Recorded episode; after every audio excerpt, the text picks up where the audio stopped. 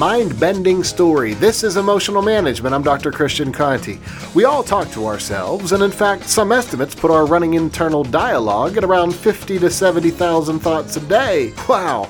That's a lot of thoughts. And what do we do with all those thoughts? Well, we tend to string them together in tales that either help us experience peace or angst or maybe some combination of the two. But what's important to understand is that the stories you tell yourself are shaping how you experience your life. The reality is that whatever stories you tell yourself are bending your mind in the direction it will eventually be. So go ahead, tell yourself some mind bending stories, but be mindful because you are both the storyteller and the listener in the action adventure narrative of your inner world.